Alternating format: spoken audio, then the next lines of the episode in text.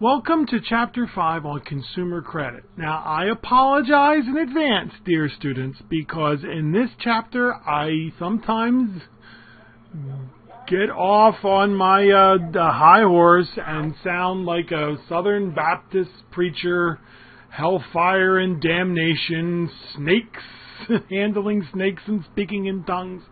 And so I apologize, but as we're going to see as we go through this chapter, there are tremendous pitfalls to consumer credit. And at the same time, it's something that most all of us are going to want to utilize because we live in this society, and we'll deal with that issue also. But first, let's start with a quote. It's a little raw. I apologize in advance. But when I read it, I knew I had to use it. Borrowing money is like wetting your bed in the middle of the night. At first, all you feel is warmth and release. But very, very quickly comes the awful, cold discomfort of reality. Thank you, Elizabeth Gilbert. Yes, I know it is. It is very uh, graphic, but it really is the truth. And for many people, they get themselves into serious trouble very quickly after a moment's or a few moments worth of uh, pleasure. Slide number two. What is consumer credit? So here's a definition that's going to be on the exam. Credit is an arrangement to receive cash, goods, or services now and pay for them in the future. Consumer credit is the use of credit for personal needs. Well, what does that mean? That excludes home loans, home improvement loans, and loans for higher education. And the book has this wonderful understatement. It is a major force in the American economy. Ah, uh, yeah. The benevolent machine wants you to use consumer credit. Why? Because they're making tons of money off of you. Good parasites know they need to find new hosts so they can stick the needle in your arm and start sucking out your blood. There are three ways consumers can finance current purchases. They can take money from savings, use present earnings, or borrow against future income. And that is why when you submitted your goals and your actions, and I would always say, where's the money going to come from? Tell, be specific. Are you going to are you going to use it from income? Are you going to take money from savings? Are you going to forego something else?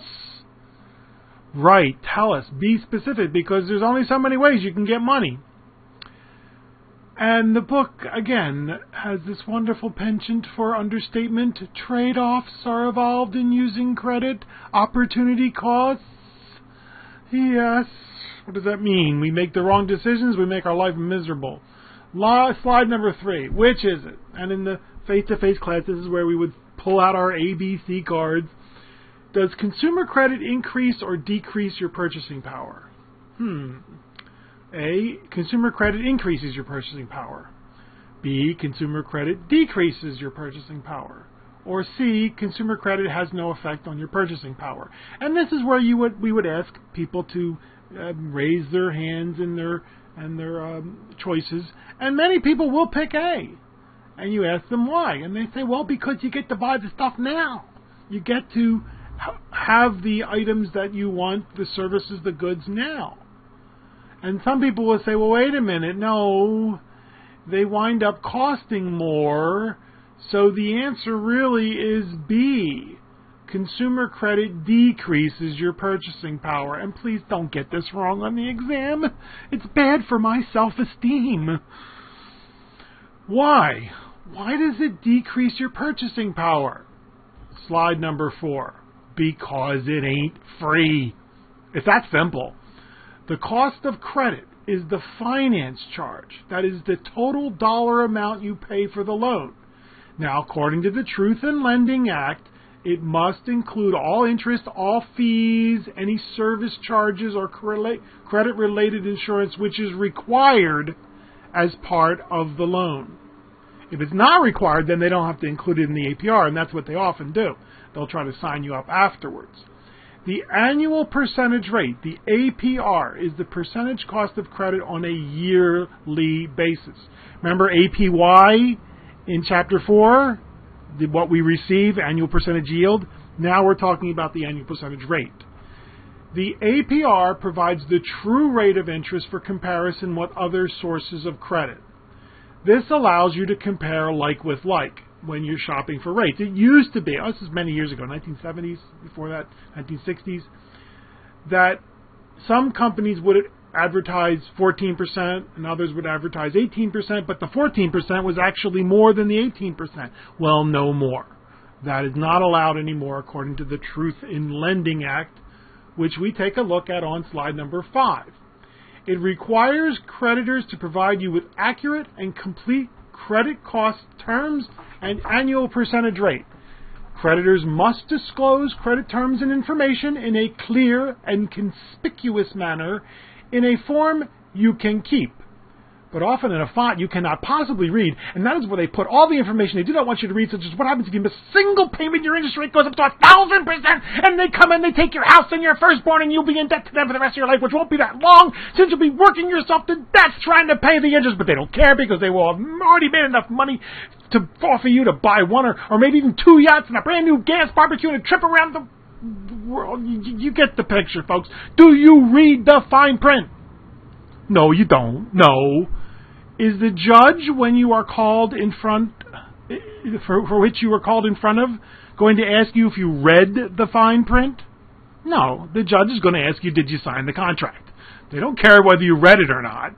Did you sign it? That's why it's fine print. They don't want you to read it. Will you read it from now on? Nod your head, yes, yes, you will. And if you can't understand it, call them up and ask them what the hell it means. Because if you're eighteen or over, you are legally bound. Now we'll discuss bankruptcy, how a lot of people get out of their their uh, their uh, uh, requirements, out of their obligations that they've they've uh, signed up for. But still, the idea is you are in a court of law going to be held responsible for your for your actions. So read the fine print. Slide number six. How do we calculate the cost of credit? Well, we've already taken a quick look at the formula, which is used at the heart of how calculations are made, and that is simple interest. Interest is equal to principal times rate times time. Now remember, the time always has to be expressed in years, and some of the problems we would do in the in the face-to-face, we would do a couple of the problems right now as practice, and you're going to do them on your own, and and they're pretty straightforward, folks, but just be careful because time has to be in years. And this is used in its simplest form for installment loans. And what are those? Often called closed-end loans, automobile loans, uh, home loans, uh, furniture loans, and the like. But credit cards use various other methods where they, at the heart of it is this, this simple interest, principal times rate times time, but they use weighted averages of the account balance throughout the current billing period, which means, in layman's term, their computers are so darn sophisticated, they know how much you owe them every day, and they average that. That's called the average daily balance method. And if you carry over a balance, don't pay the don't pay the the uh, credit card in full, your new purchases will be included in your average daily balance calculation. What does that mean? That means they're starting to suck your blood out. You don't get to take advantage of the float, pay it in full and not pay a single dime of interest. We'll discuss the float in in detail later on. There are other methods, the adjusted balance method, which is the most favorable to credit card holders, but surprise is the least common method, often used by credit unions. There's the previous balance method, which is in between the two of the average balance and the adjusted balance, and then there's the two-cycle average daily balance method, which is the worst method, and that is luckily not very common. Um, American Excuse, I'm sorry, Excess, American Express, American Express was uh, notorious for using this, but I don't think they use it anymore. Uh, here's an article for those of you who, who are uh, uh, interested in, in the, uh, the, the uh, details, because it is very detailed, folks. And they give you examples. Uh, the, just know that, yes, they're sucking your blood out, folks. Whichever method they're using, it is a very expensive way to, to borrow money. Slide number eight.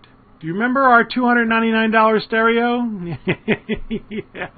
Remember that depending on our tax bracket, it cost us almost two times more than two hundred ninety-nine dollars because of the sales tax and the income taxes and Social Security, Medicare. Well, what if we had done the American boogie and put that on the credit card with nineteen point nine percent A P R and two point two percent minimum and just made the minimum payments? The price just doubled again. Exactly. Yeah. Do you think about what it costs you for that five minutes of extreme pleasure when you walk out of Worst Buy with that new iPod twenty-seven and a half S? Will you now? I certainly hope so. Since all of those dollars are after-tax dollars, the true cost of the two hundred ninety-nine dollars stereo, it depends on your tax bracket. And, and those of you just getting started out in the ten or fifteen percent bracket, it's not twelve hundred bucks. But once you get into the twenty-five, thirty-one, thirty, yeah, yeah, it, you're doubling the price. Yeah, every, if you use credit. Oh boy, oh boy. Slide number nine. So when should you use personal credit? Well, these are the three, and I hate this term, good debts.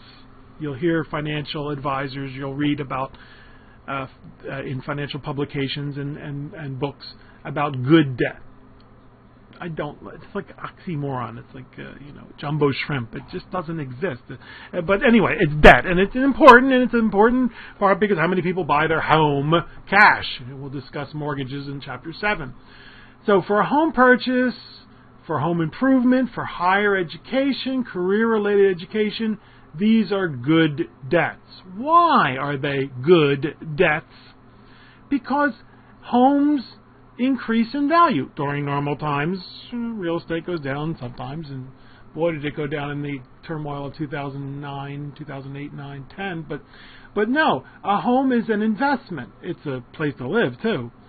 Home improvements, obviously, don't think it's going to raise the price of your house. Some do, most don't. But why is higher education? Why is that? Or career-related education? Right, because you're increasing your earning power. Right, so that these are good debts. Don't go overboard, especially with higher education and home improvement. So when should you use consumer credit, which, if you remember our definition, excludes those three, excludes home purchase, higher education, home improvement. When should you use it? Never. All right, all right, okay. In case of an emergency, your car had a baby, your sister needs a new transmission, okay, uh, all right. Uh, yeah, when... Try our easy payment plan, dear students. No money down. one hundred percent, I'm sorry, one hundred percent down, no monthly payments. My apologies, I lost it somewhere. Exactly. Uh, remember our goals. Set yourself a goal. You don't have to have that thing right now. In three months, maybe something better will come along, or you don't want it anymore. You don't need it anymore. So instead of swiping that card and having the credit card companies suck the blood out of you, save up for it. And and some of you, you probably never heard of this, but some of you might have heard of layaway. Before consumer credit, nineteen sixties, nineteen seventies, uh, easy availability of credit cards and consumer credit, many people just didn't, sim- sim- they never took out loans for, for a washing machine or whatever. They would go down to Montgomery Wards or Sears or JCPenney's, and they'd say, you know what, I see this is on sale for three hundred dollars. I have fifty dollars today, which was a lot of money back then, folks. Um, was some people's half of their rent, and a hundred bucks a month for a one-bedroom apartment was typical in nineteen sixties, nineteen uh, early seventies, and and they would uh, say, "I'll give you the three hundred dollars over the next three months. You know, every paycheck, I'll give you fifty bucks." And the Montgomery Wards and Sears, they would say, "Fine, you know, that's called layaway." And then they got away from it because they realized they could make more money by giving you the credit, giving you the washing machine right now, and charging you interest. Mm-hmm. Okay. Slide number twelve. Credit considerations. Before you use credit for a major purchase, ask yourself some questions. Could I pay cash?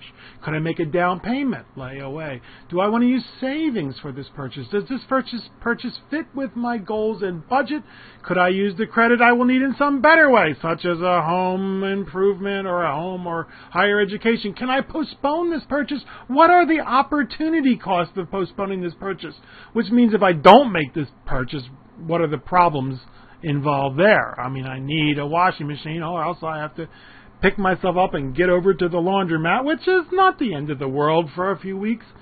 And most importantly, what are the dollar and psychological costs of using credit for this purchase?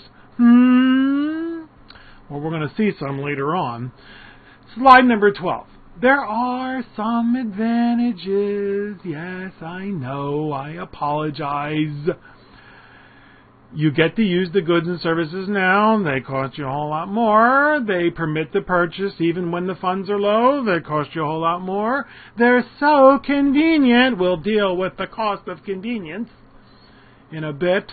They are safer than cash. I will admit that. I do appreciate my credit card when I'm walking around not having to carry cash. But then again, people used to take checks, or some of them still do. You can take advantage of the float, and we'll discuss that when we talk about convenience. Some people use their credit cards to get all kinds of rebates, airline miles, bonuses, and the like. Fine, but be careful. Use it as a debit card. We'll discuss that later on. Now, here's the most important one, folks, um, in my humble opinion. Demonstrates financial stability. Yes, eventually you want to plug into the benevolent machine and have a credit card, and we'll discuss what, how to do that and how to deal with it, because it's a two-way street, folks. The benevolent machine is going to give you wonderful things, but they want you to be a loyal droogie, and uh, they want to know all about you, and they want to know that you make your payments on time, and that's how you do it. We'll, we'll discuss this in detail. And then the book says use for financial emergencies, and I agree. I agree. Right. It's a it's a it's it's a safety net, but it's a very expensive safety net, folks. It is much better to make love, not loans, and uh, have a cushion and you know, be frugal and just uh, and you, you spend spend less than you earn. You understand. You know that. You know this part. We've already drummed it into your heads the best we can. Slide number fourteen. Because there are disadvantages. Notice there's a whole lot more red and a whole lot more italics. Purchases are more expensive. Does it increase or decrease your purchasing power? That's a test question, folks. The answer is decrease. Temptation to overspend. Yeah, it's so much easier. Hang on a minute. We'll get to the cost, the cost of convenience.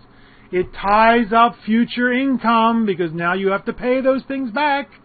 Possible financial difficulties. You gotta love that one. Yeah, not possible, probable. And this one I don't really agree with as much because it's it's not likely with credit cards. They're they're not going to come after the the lunch you had on the credit card or the the uh, electronic device you bought with your credit card. They're not interested in it. They want their money. This is a problem if you they take away your car or your house, but. But this is this last one. I don't, I don't agree with that so much. In, these are again, these are from the book. But I, you know, I agree with the first the first four. Look at I've made them red in italics.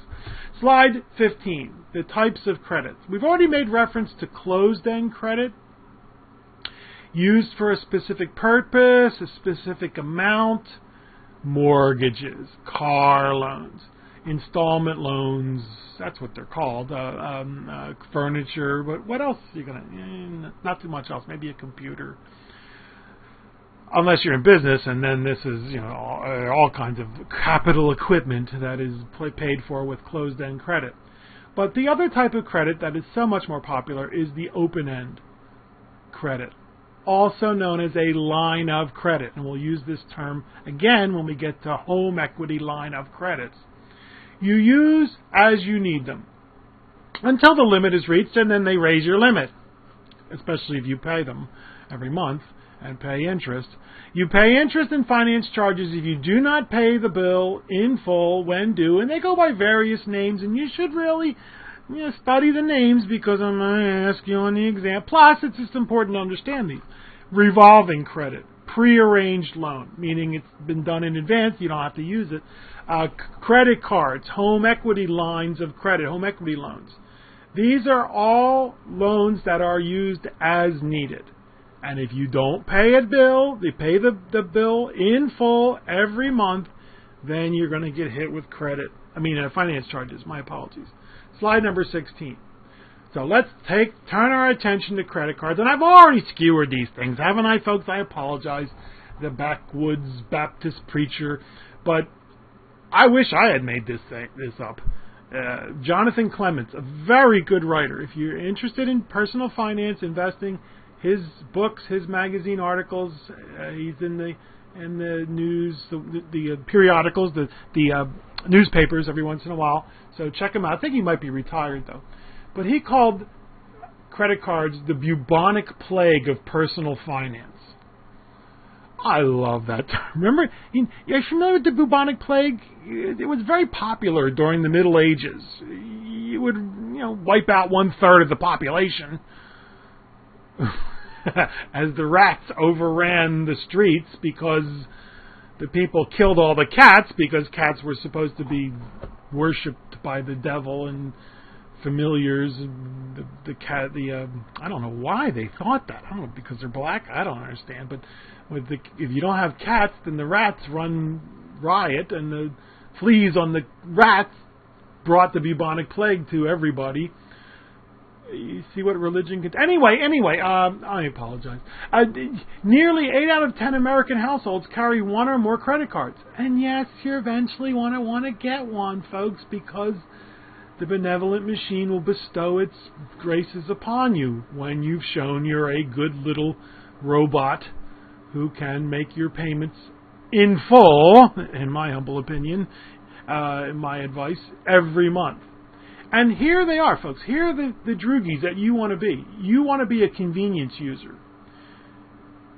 You pay off your balance every month. And some people do this. They run it everything. Their, their uh, groceries, their all their utility bills, they run through their credit card so they can get the points and the miles and all the other goody things, the rewards or whatever. It's up to you if you want to do that. But it's important to pay off the balance every month. Why? Because then you don't pay any interest, and you get the benefits of the, of the benevolent machine without being bled to death. And this is where the language is being turned upside down by by advertisers and by companies. They refer to convenience users as deadbeats. Now, you millennials, you younger folks, may not have heard this term, except maybe deadbeat dad, but it used to be a very popular term. It meant somebody who doesn't pay their debts.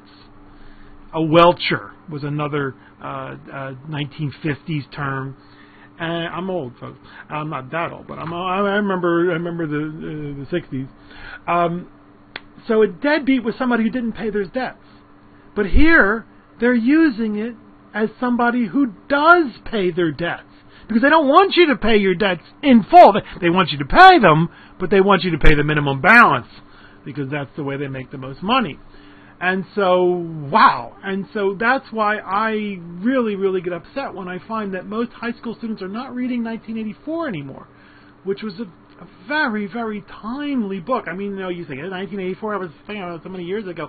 But no, it, the year was immaterial. It, it was the, the way that they manipulated, the government manipulated the language.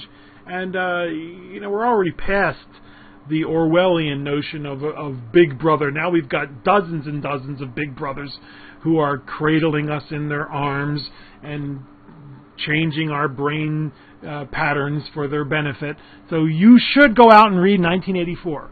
Okay, again, I off my soapbox.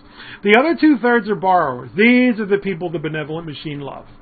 They use their credit card and they pay the, ba- the minimum. Oh boy. And, you know, it's so lucrative that everybody else wants to get into the act. So now you've got G M and Shell and everybody else linking their credit cards to their businesses. And I think G M was one of the first to do this. If you spent twenty thousand dollars of uh, of goods and services, you got a thousand bucks off a new car. I don't, I don't know if they still do this, but that was, you know, it's pretty smart. And then they, you know, they become the bank and they start cashing in the uh, the checks of, that you send them for their finance charges. So be careful with credit cards, folks. Slide number seventeen. Uh, they're not the same as debit cards. The laws and the regulations differ. With regard to credit card fraud, as long as you contact them, and it's a legitimate fraud, which we'll discuss, in our, we'll discuss that, uh, you're limited to fifty bucks. But the credit card companies almost always waive that, W A I V E. They forego that. They, they forgive that. But your debit card, the A T M-linked card, has a fifty dollar limit if reported within two days. After that, it's a five hundred dollar limit within six months. And if you don't report it within six months, they don't have to pay you a dime back if, if there was some kind of fraud. Now, as we said, most any reputable bank, any reputable credit union will waive the above amounts. They will forego the above amounts. But now do you understand why it is so important for you to reconcile your bank statement, your bank balance, checking account balance with the bank? Yes. Because in the case of debit cards, they could just say, tough darts, you know, we're not going to pay you all the money back that was fraudulently taken from your account. They won't do it. Don't worry, they won't do it. But, uh, yeah, it could happen. Slide number eighteen. Here we go. Finally, here we go. This is from the Wealthy Barber again. Uh, Mister Roy, the Wealthy Barber, gives his pearls of wisdom. What is the cost of convenience? We're going to revisit this in Chapter six. It's expensive, folks. Here is Kathy, the spendthrift, trying to uh, um, defend her usage of uh, credit cards. But aren't credit cards a good way to save money? As long as you pay the total amount each month, you are essentially getting a free loan. Plus, they are so convenient, said Kathy. Not so fast, said Roy. By taking advantage of the float, as it is called, you may save a few dollars a year, but the pennies you save each year are swamped by the hundreds or even thousands of dollars you spend because of the very same convenience you speak so highly of. How many times have you rationalized the purchase of items simply because you told yourself you wouldn't have to pay for it until next month? And then when the bill came the next month, you ask yourself, how did I spend five hundred dollars? The cost of that convenience is very high. And what I ask people to do, especially if you use your credit card for many purchases, I say, look, look, look, stop using it just for one month. Carry around cash. Now, maybe you don't want to do that. Maybe, and you don't have a checking account, you want to use your debit card, whatever. But I want you to, to analyze your emotions, which is something that's not always easy to do because, by definition, they're in movement, emotions, right? And, and you, you have to watch yourself and, and, and notice your feelings as you lay down that cash as opposed to swiping that credit card. Are you with me? Just envision in your head when you go to do it. Now, some of you say, well, I always use my debit card. Fine, that's great, fabulous, fantastic. You're already there because the debit card, you know, the money has to be in the account. But if you're a user of, uh, a big user of credit cards, please try this. Just for three weeks, a month. Try it. Slide number nineteen. So in the, in the, you know, face-to-face, this is where we have the interaction. All right, how many credit cards do you have? Zero, zilch, nada, no way. Forget it. They ain't getting their hooks in me. Be only one, I swear it. I only use it to buy gas. This is me. I'm a big, I like to, I don't like to carry around cash, so I use my credit card to buy cash. Gas. Okay, number C, I have two. I use one to pay the other off. D, more than two, and I lost count a long time ago. Plus, I ain't going to tell you even if I did know how many I had. And slide number twenty, how much do you owe? Well, nothing. Serious, zilch, nada, I don't owe a cent. I don't owe a cent. B, less than a thousand. C, between a thousand and five thousand, and more than five thousand. If it's D, folks, you're not alone. There, the average balance is over eight. Well, I think it's gone down below eight grand, but right before the Great Recession of two thousand eight and nine, it it was upwards of nine thousand dollars was the average balance of, which means some people had a whole lot more because a lot of people had zero. Okay, you understand that, but still, that's a lot of money to owe for credit cards. Hang on a minute. Hang on a while, because we'll get to the credit card house of horrors. Slide twenty-one. Here's my advice for what it's worth, dear students. You just take it or leave it. It's, it is up to you. Use your credit card like a debit card. If you cannot pay off the balance at the end of the month, don't use it. It's that simple. It just don't do it, because unless I know it's an emergency, my car had a baby, my sister needed a new transmission. If you find that you abuse your credit card, cut the damn thing up. And notice that I use the singular instead of the plural. Don't have more than one credit card. You know, there's really no good... Re well, actually, you might have a side business, or you might use one for travel that doesn't have a... a transaction fee when you go abroad, like, uh, who's the one? Capital One is very famous for that. My wife and I have a Capital One card that we use when we go abroad because they don't hit you with a one to two to three percent foreign transaction fee, which is pure profit from them. They don't really have to do it, but they do it because they can, and, and most do, and only a few don't. So there you go. Uh, shop around.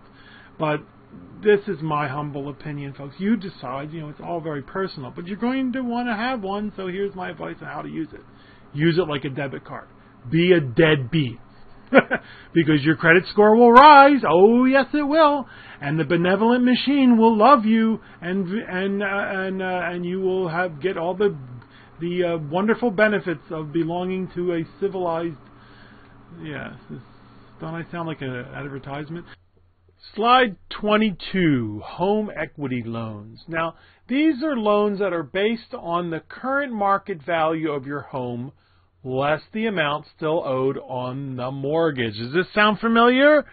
Assets, right, the, the, the fair market value of your home, minus liability, what you still owe on the, on the home, the mortgage, equals equity, and, and that's why it's called a home equity loan. We call it net worth. It means the same thing. It's also called a second mortgage, a second trust deed, a HELOC or HALOC, or however you say it. It's home equity line of credit. It's going to be much, much cheaper than a credit card. And up until two thousand eighteen, the interest was normally tax deductible by the vast majority of homeowners, but no more. Now, there's some, if you go online, some websites, some uh, news outlets say, yeah, yes, this is it. There's no longer any ability to deduct your interest off your home equity line of credit. Others say, no, no, no, there is there is still some situation. So I don't know who to believe. We'll, probably by the end of the year, it will have worked itself out uh, of the, the, the end of the two thousand eighteen year. But who knows, right? Who knows? Um, now, these home equity line of credits are very cool, folks. Very cool in that it's going to be a whole lot cheaper than most other loans. Why? Because it's based on the value of your house, right? But there is danger here. Peligro. I love the Spanish word for danger. Peligro. Doesn't it sound dangerous? Peligro.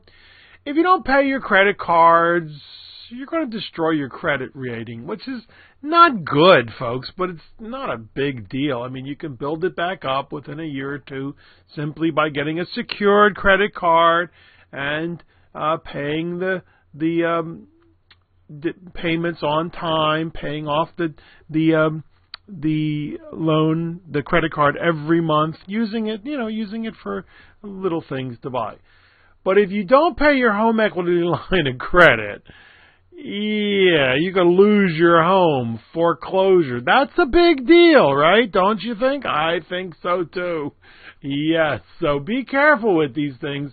Use them for emergencies, the furnace blows up, or car had a baby, sister needs a new transmission. Don't use them to go to Tahiti, okay? Slide twenty-three. How do these things work? So let's see, see how these things work. And there's a worksheet that in the face-to-face class we would go through. So you could go through it now, the interest um, worksheet. Uh, of course, there's a, um, a commentary, so you don't have to uh, do it right now. You can do it later on. But let's say a person has a home of two hundred thousand dollars worth. That's the fair market value. A reasonable buyer would spend that much money to buy this home. But you still owe one hundred fifty thousand dollars on the mortgage. That's the debt. That's the liability. Well, the equity is uh, two hundred minus one hundred fifty or fifty thousand. You get that? Make sure you understand that. A reputable lender would let you borrow up to seventy-five or eighty percent, or maybe even ninety percent of the current value of your home. So let's use eighty percent, which is not atypical. eighty percent of the fair market value of two hundred thousand dollars is one hundred sixty thousand dollars. So let's see. That's how much they're going to lend us. But wait a minute, we still owe one hundred fifty. That's not going to go away. So you take the one hundred fifty, I'm sorry, the one hundred sixty that they're going to lend us, but you take away, you, you have to subtract the, the existing mortgage. Do you understand? If not, stop the presentation and, and make sure you understand, because the calculation is very simple, but some people get confused about what goes where. You the the eighty percent is on the fair market value of the home. That gives us one hundred sixty thousand dollars of potential lending. But we already owe one hundred fifty thousand dollars. They're not going to lend, allow us to, to lend it twice. Some people try to do that, and then they, they borrow everything and then run out of the country. It's called uh, fraud. Um, one hundred sixty minus the one hundred fifty that we already owe is ten thousand dollars. And what they will do is they will give you a ten thousand dollars home equity line of credit. So if the furnace blows up, or if there's a the car has a baby or whatever, there's an emergency that is unforeseen, you can tap into your home equity line of credit. All right? Yeah. That's a reputable lender, a credit union, a bank of, repu of repute. But some unscrupulous lenders will let you borrow more than the available equity in your home. Have you ever seen or have you ever heard these ads? Get a one hundred twenty-five percent home equity loan. Consolidate your car loans and credit card bills into one easy monthly payment. Now, when do you see these? Mm, they're starting to come back, but you saw these before the Great Recession everywhere, folks, because home prices were going up, so it was easy for them. They could e they could say, hey, no problem. We know the house is going to be worth, you know, twenty-five percent more next year. No problem. We can we can uh, get our money back. We're talking about the lenders. We're not talking about the the uh, the, the borrowers. The borrowers they don't care about, because what they don't tell you, what's not in the ad is, run up your credit card bills all over again. That's what they're accounting you to do. They're, they're assuming you're going to do that after you zero out all your credit cards. Ooh, I'm zero, use me again, and then lose your house when, to us when we foreclose. And that's why the lender in the the um, the uh, instruction worksheet is called Foreclose on Us Soon or something like that. So. Uh, It's not a real company. So so be careful, be careful, because here's what happens. It's the same calculation, but in, the only thing that's different is the one hundred twenty-five percent.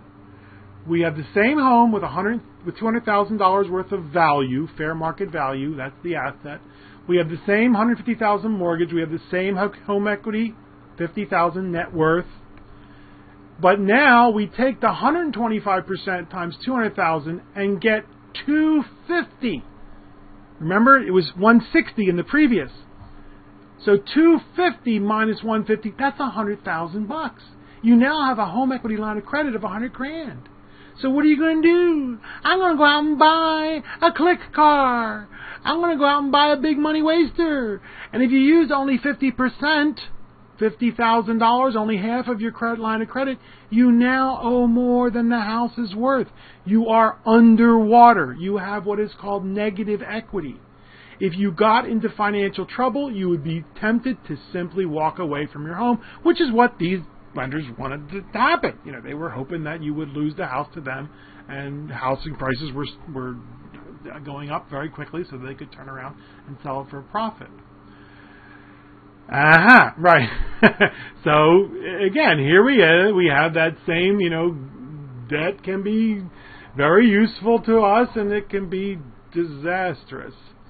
Slide twenty-six. All right, where do we get A R credit from? Well, the book uh, outlines inexpensive loans, medium-priced loans, and expensive loans. And inexp inexpensive loans, they recommend parents and family members. And I changed the font for that one, folks. Don't even think about it. Don't do it. Don't lend.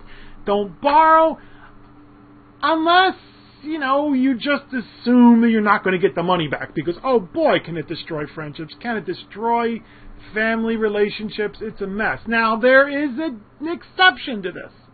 There is a big exception to this that we'll talk about in Chapter seven called Equity, in, equity uh, Share. Um, A, uh, uh, it's a, it, we'll discuss it in Chapter seven. When you buy a home together, the family buys a home together. It, uh, that can be very, very cool. Equity appreciation. Uh, loans based on assets, such as a savings account, a secured loan based on your home or car, should have a much lower interest rate than an unsecured loan. And we'll discuss this in detail because this is a great way to to get started. It's a great way to get started. Now, commercial banks, credit unions are are very good, folks. Credit unions, are, you know, this is their lifeblood. They they they they they want you to have a good uh, um, credit score, but yeah, they they they they're going to want to take care of you. But car dealerships, appliance dealerships, no, they have very expensive loans. Credit cards, cash advances. Sometimes the car dealership will say, ooh, we'll talk about cars in Chapter six. Ooh, it's only one percent or two percent. But you're giving up something else in return, so don't think you're getting the best deal. Check out the credit unions and the banks. So slide number twenty-seven. Here's where we define secured and unsecured credit, because this is important.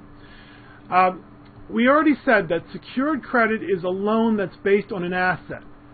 It's called collateral. That's the that's the um, the the term. What's backing up this loan? If it's your automobile, they you know pay. They take the car. If it's your home loan, they take the house. Now they don't want to, folks. The banks. That's not their job. They don't want to take your car. They don't want to take your home, but they can in case you stop paying them. Whereas anything that is unsecured is backed by the full faith and credit of that individual, which means there's nothing you can take. There's no asset that you can take. They have to come after you and garnish your wages or just hound you until you pay them or just basically give up. And this allows us to uh, get started, folks, this idea. Because what we can do, if we have no credit history or maybe a very, very bad history, we can go to a credit union or bank and say, look, I got five hundred dollars here. I have five hundred dollars, and I want to get a secured credit card. And so what you do is you deposit that five hundred dollars in a special savings account, which is off limits. It's in the lockbox. You can't touch it. And you receive a credit card with a limit of, surprise, five hundred dollars, right? Which means exactly in the agreement that you sign, if you don't make the payments, they'll take them automatically out of the savings account. Now, you don't want this, folks. You want to pay off the balance each month. Set it up so that it's automatically taken out of your checking account. Automatically paid off every month. So you don't have to worry about it. And then use the credit card to buy eight hundred calories of sugar at Jamba Jamba Jamba Juice. And, um, you know, use it for, you know, thirty, forty bucks a month. I don't care. Whatever. Just pay it off. And make sure the issuer reports the credit usage, and any reputable bank, any credit union is going to do that. And we'll discuss that in the next presentation, the, the credit super bureaus and how this whole thing works to our, their advantage and your advantage too, the credit score. After a year, maybe even less, they, the benevolent machine will see you as a good credit risk, and your credit score will rise to the point that you're going to start getting these things in the mail. You're going to start getting unsecured credit card applications. I don't, they don't use the word unsecured. They just say, hey, would you like a credit card? And and now your credit union, your bank, is also going to take notice and say, ooh, um, we don't want to lose you as a customer. Here, would you like to uh, uh, reapply for an unsecured credit card? And you say yes, and then you get your five hundred dollars back. Does it make sense? Does it make sense? If not, you know, contact your bank or credit union or contact me. It's a great way to get started, a great way to rebuild your credit if you were naughty, and uh, use it, uh, use it, use it, use it. Slide number twenty-nine. How do you measure your credit capacity? Well, ask yourself, can you afford it? What do you plan to give up in order to make the payments, right? Opportunity costs. And look closely at the two ratios, debt payments to income ratio, the more important one, and the debt to equity ratio, because that's what the, their systems do it automatically. You could bring it in and you could show them and they'll be very impressed, but, but their computers do it automatically, so they don't care. Better yet, you know, don't do it. But, uh, but yeah, yeah, if you're going to take out a loan, you're going to make payments, uh, ask yourself. And then here are the calculations. And they're in the book, and they're in the assignments, and the worksheet, and, and uh, well, actually not on the worksheet, but in the assignment. But here they're in this, the presentation, so, so check out the calculations. You take your monthly payments and divide them by your monthly after-tax income. Now, we're talking about debt payments, not all payments, just debt payments. And this does not include housing. And the book says should this, this should be less than twenty percent. Well, I think it's way too high. And personally, I think it's too high. I think you should keep it down to five or ten, but that's in my humble opinion. Uh, so here is an example on page one fifty-two, and it's, you know, depending what edition you have, it'll, it'll be close to that. So the monthly gross income of this individual is fifteen hundred dollars. So we take the taxes, the, the Social Security, I R A, and we get the net income. So we that's the one we're interested in, the net income. And then we add up the debt payments. Don't put in your cell phone payment or the or the internet access or, or your or your gym memberships. These are debt payments. Those are discretionary. You could stop. I know you can't stop making your cell phone payment because you have to have that. But these are debt payments that you are legally required to pay, or else you're going to, you know, wind up in bankruptcy court. And so here are the monthly debt payments. So mo- divide the monthly debt payments mo- divided by the monthly net income, and this person's at twenty percent, which means they're pretty darn, they can't take out another loan. They're, yeah, they're, they're, they're, they're bumping up against it, folks. So you're going to do this in your assignment. There's a, a problem that's, that, is, um, that asks you to do this, and just use this as a template because it's pretty straightforward and in the book. And, and then you're going to do it for yourself. You're going to do it for yourself, and hint, hint, hint, if you have no debt payments, it's zero, right? Because the zero divided by anything is zero percent. So that, that should be easy for some of you. Slide thirty-two. The debt-to-equity ratio is not as important, but still it's something that they will do and you want to do. You take your total liabilities, again, excluding the home loan, the home uh, value, the home mortgage. You take those out, and you divide it by your net worth, and keep that under one hundred percent or one. Oh, again, this is far too high in my humble opinion, but here's an example that is not atypical for some um, uh, millennials, especially when we didn't even include student loan here. But if you have an automobile, furniture, m- computer, miscellaneous, twelve thousand dollars of total assets, right? And then uh, divide that by your total debts, your total liabilities. I'm sorry, the other way around. You take your debts, there's your total debt, thirteen thousand dollars, divided by the total assets, uh, they call it equity here, but it's really assets, and you get the debt to equity ratio, and this person is negative, right, one over one hundred percent. They owe more than their, uh, their worth. And again, we're not including housing, so that's a whole different issue. That's That's chapter seven, because houses are a whole different issue when it comes to that. So there's going to be a problem like this also. So use this slide as your template, as your example. Slide number thirty-four, our last slide before we take a break, and that is co-signing. Somewhere along the line, someone's going to come up to you, family member, friend. The bank won't give me a loan. They said they'd give me a loan if somebody co-signed for me.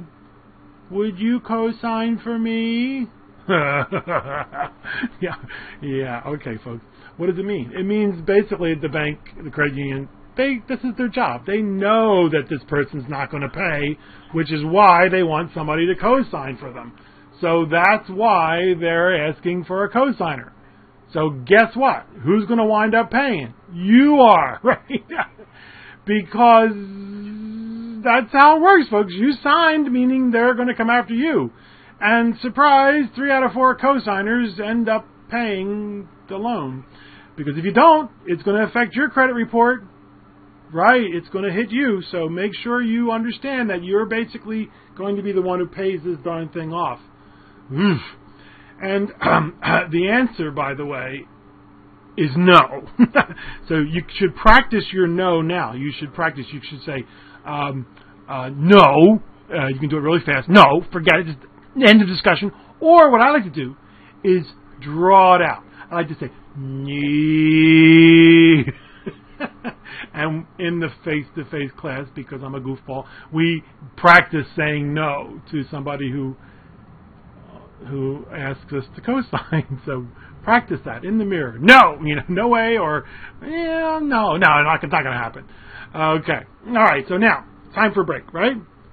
And when we come back, we're going to discuss how this whole thing works.